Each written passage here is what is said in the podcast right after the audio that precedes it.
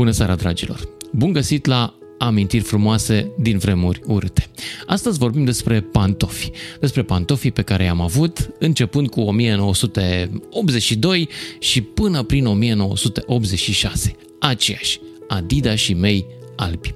Și mi-am adus aminte de povestea asta acum câteva zile când l-am văzut pe băiatul meu mergând în fața mea și am surprins pantofii lui, care, uitându-mă un pic mai atent, am realizat că sunt un model care cred că a apărut aproape în aceeași formă cam prin o mie nouă sute optzeci. Nu mai știu dacă scos de Nike sau de Adidas. La noi, în România, a ajuns mai degrabă produs la mâna a doua de o firmă care se numea, cred că se mai numește și în continuare, Otter. Dar despre povestea ei și cum ajungeai să ai în, pant- în picioare pantofi Otter, ajungem un pic mai târziu. Până una alta, să vă descriu scena.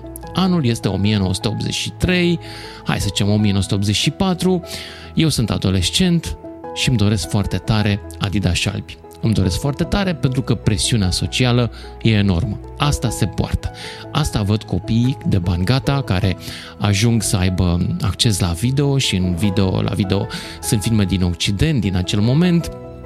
Uh, vă dau doar un exemplu, uh, Back to the Future e filmul în care Marty are niște Adidas albi absolut superbi, high tops se numeau, din aia un pic mai înalți.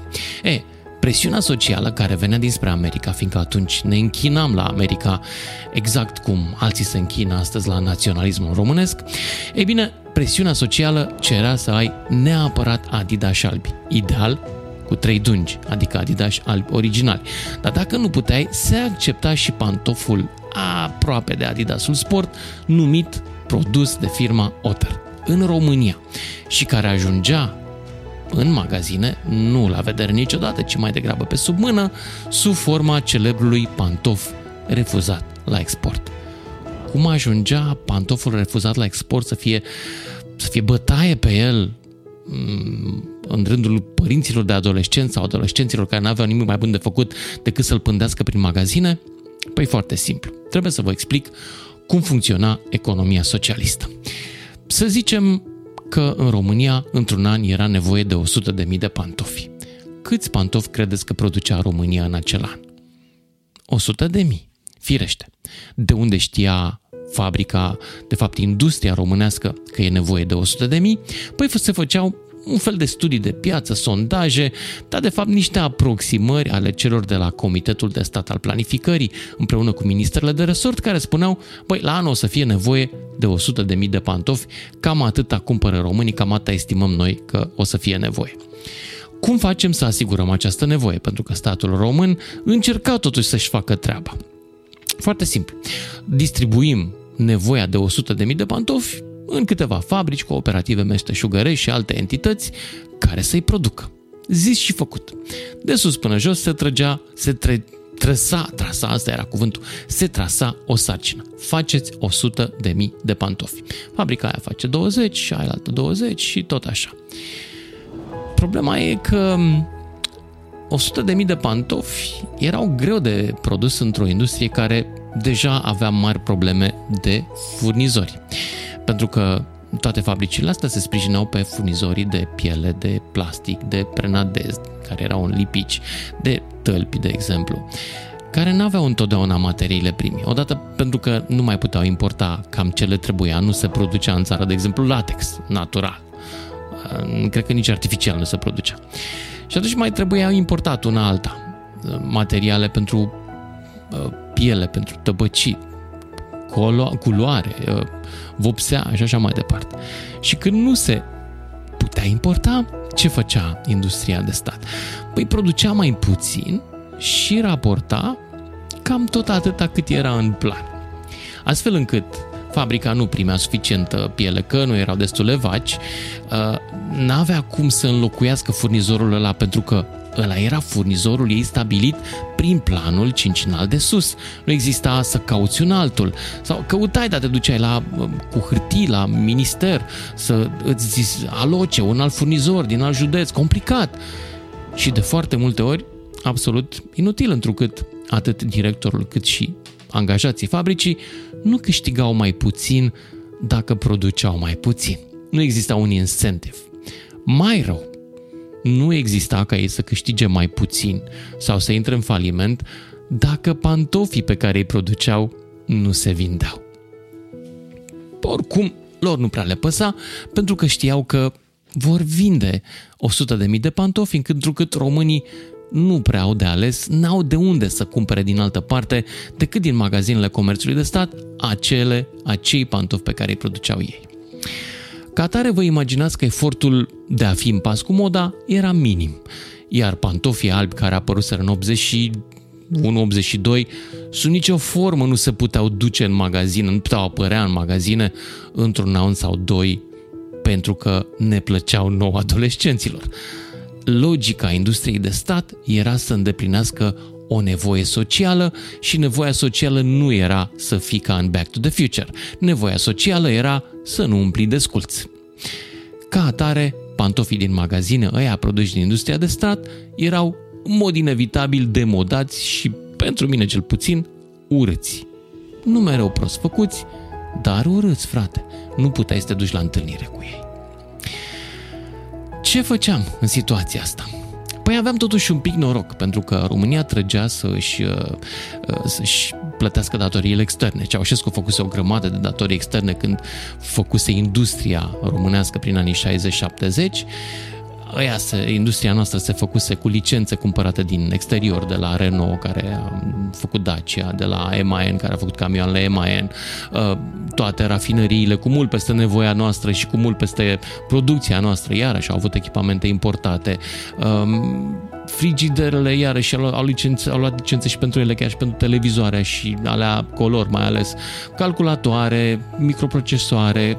Tot ce vrei era sub licență, făcusem datorii pentru ele și le plăteam. Le plăteam cum? Exportând mâncare și produse ale industriei ușoare care se puteau vinde mai departe, fiindcă alea de la industria grea, de la camioane și până la Daci, nu erau suficient de bune să se bată pe piețele externe cu produsele originale. Pantofii, ai mergea. Și atunci, fabrica producea, de exemplu, pantofi Otter pentru firma Otter din Germania și pentru că, așa cum v-am spus, nici aici nu exista vreo incentivare, muncitorii mai greșeau, îi mai stricau, îi mai strâmbau, îi mai... nu erau cum trebuie pantofii.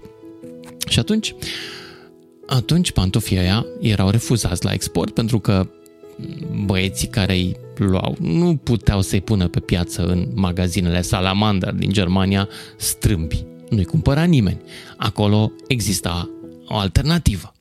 Și atunci mergeau în magazinele din România, unde se dădeau pe sub mână, fiindcă erau extrem de valoroși. De ce? Fiindcă erau la modă. Și chiar și așa strâmbi, noi îi cumpăram. Acum, cât costa o pereche de Adidas albi în vremea lui Ceaușescu? Păi aia demodați, adică de, să zicem, cu două dungi, da? Nu cu trei, și oarecum mai bizare, așa, aia erau vreo o sută cincizeci două sute și ceva de lei. Pantofii refuzați la export, deci Adidas și cumva semi-original, să zicem, Otterii și alții, că se făcea și pentru Adidas în România, ăștia erau vreo patru sute de lei în magazin la prețul oficial. Dar nu îi găseai niciodată cu patru sute de lei. Dacă aveai noroc și te știai cu vânzătorul, ținea unii și ți-e dădea cu vreo șase șapte sute de lei. Dacă nu, îi cumpărai de la speculanți și cu opt sute, câteodată și cu o mie, de la magazinele din centru, de la consignație sau de pe unde mai știa cineva un dealer de pantofi. Așa ajungeau la noi. Firește, mai exista și o altă sursă de Adidas albi originali și de pantofi frumoși, cum ne doream noi în vremea aceea. Și anume, sursa asta a adusului din Occident. Mult mai greu decât acum. Aduceau tiriștii, aduceau vaporenii, cei care mergeau cu vaporul, domnul Băsescu, nu știu dacă aducea și el, dar el mergea cu vaporul, deci era din categoria asta. Mai primeau oamenii pachete din străinătate și în astea câteodată se punea câte o cafea, se punea câte o ciocolățică, câte o pereche de blugi și, dacă aveai super noroc, Adidas. Dacă aveai hiper noroc, erau albi. Asta se purta în România, nu se acceptau și alte culoare, deși în, la mama lor acolo se mai purtau și alte culori, dar noi când prindeam o modă eram foarte, foarte dedicați ei. Exclusiv trebuia să fie culoarea aia. Eram cu toții, cum să vă spun, spiritul de turmă era mult mai prezent chiar și atunci când adoptam o modă din Occident. Bun, mai exista și metoda shop-ului. Ce era shop-ul? Păi shop-ul era un magazin cu vânzare în valută. Românii oficial nu aveau dreptul să dețină valuta, decât în conturi valutare speciale, la niște bănci speciale în care banii se plăteau dacă tu munceai în străinătate. Prin Iran, Irak, nu, Iran cred că nu, dar în Irak sigur, în Siria, în Egipt, se duceau, montau fabrici de ciment, făceau tot felul de chestii pe acolo, în general în construcții. Sau vaporenii, care iarăși mai aveau diurne. Oamenii ăștia aveau conturi, n-aveau voie să aibă cash-ul, e, dolari la ei și se duceau și cumpărau uh, din magazinele astea specializate unde nu se vindea decât cu valută și acolo se găseau Adidasii de care vorbesc de asemenea. Dar acolo erau la un preț la care dacă făceai conversia la rata oficială, rata în vremea aceea era undeva la șaisprezece lei pentru un dolar. Asta era oficial. Real era o sută de lei dolarul. Egal cu un pachet de Kent, care și el era tot o sută de lei. Ca atare și Adidas era undeva la șapte sute, opt sute, o mie de lei. Salariul mamei mele era o mie nouă sute șaptezeci și cinci de lei. Cam ca acum. Prețurile sunt comparabile foarte ușor. Acum să vă spun despre perechea mea de Adidas. Eu n-am avut aia șapte sute, opt sute de lei. N-am avut decât patru sute. Și am pândit și am alergat și am găsit până la urmă o soluție de compromis. Niște Adidas, niște pantofi sport mai precis, de la magazinele comerțului meșteșugăresc. Mai existau și niște ateliere mai mici, care erau mai flexibile decât fabricile și ăștia, pentru că cumva își vindeau magazinele proprii și își luau o parte din bănuți, erau mai înclinați să se ducă după modă.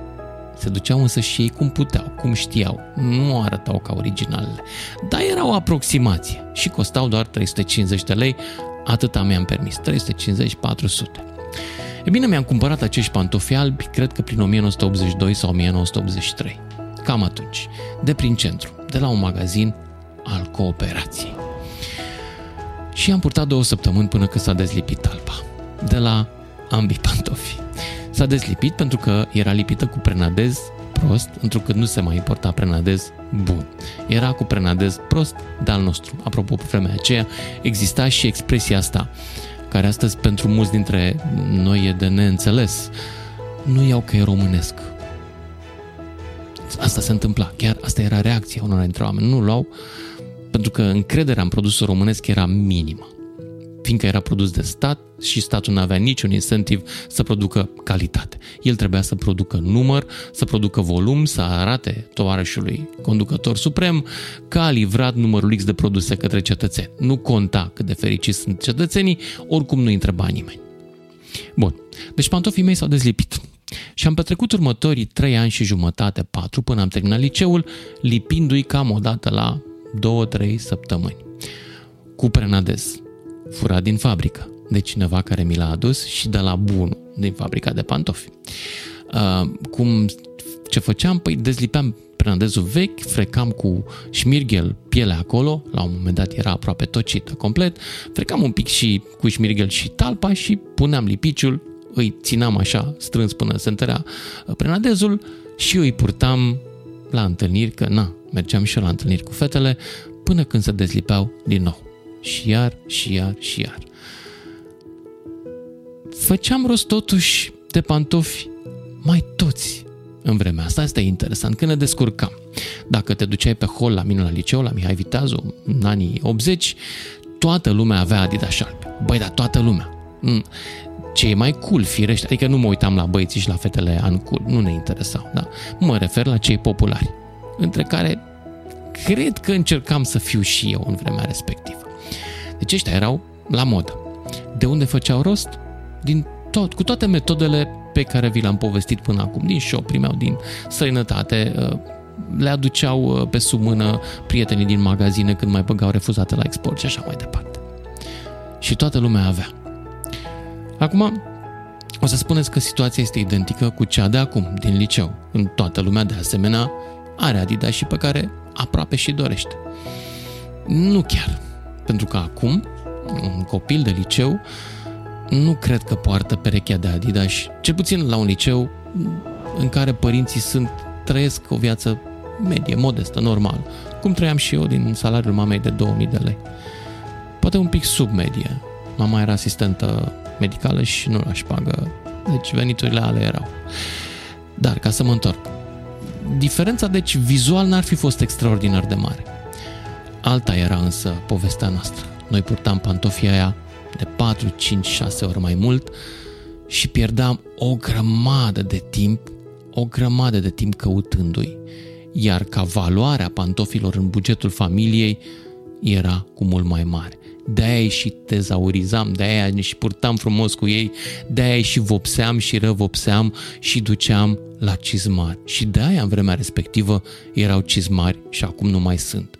Pentru că pantofii noștri trebuia să țină mult mai mult. În regimul comunist, care nu e așa, ar fi trebuit să ne poarte tuturor cu mult mai bine de grijă. Dar adevărul este că regimul comunist n-are cum să poarte tuturor oamenilor de grijă. Când statul poartă cuiva de grijă, de fapt, în cele din urmă, sfârșește prin a-și purta lui și hârțoagelor lui de grijă mai mult decât oamenilor. Așa că atunci când vedeți pantofi albi la un licean, așa cum am văzut eu la Fimiul, fiul meu cel mic, să știți că aia, da, este normalitatea. Și când mai vedeți postări cu mamă, ce bine era în comunism, ar trebui să le răspundeți simplu, nu era bine, aia nu era normalitatea. În niciun domeniu. Vă mulțumesc că mi-ați ascultat amintirea. Și dacă vi s-a părut interesantă, dați-o mai departe și altora, care poate n-au trăit sau care au trăit și poate își aduc aminte, la fel ca mine, de poveștile astea. Amintiri frumoase din vremuri, din păcate, urâte. Vă mulțumesc!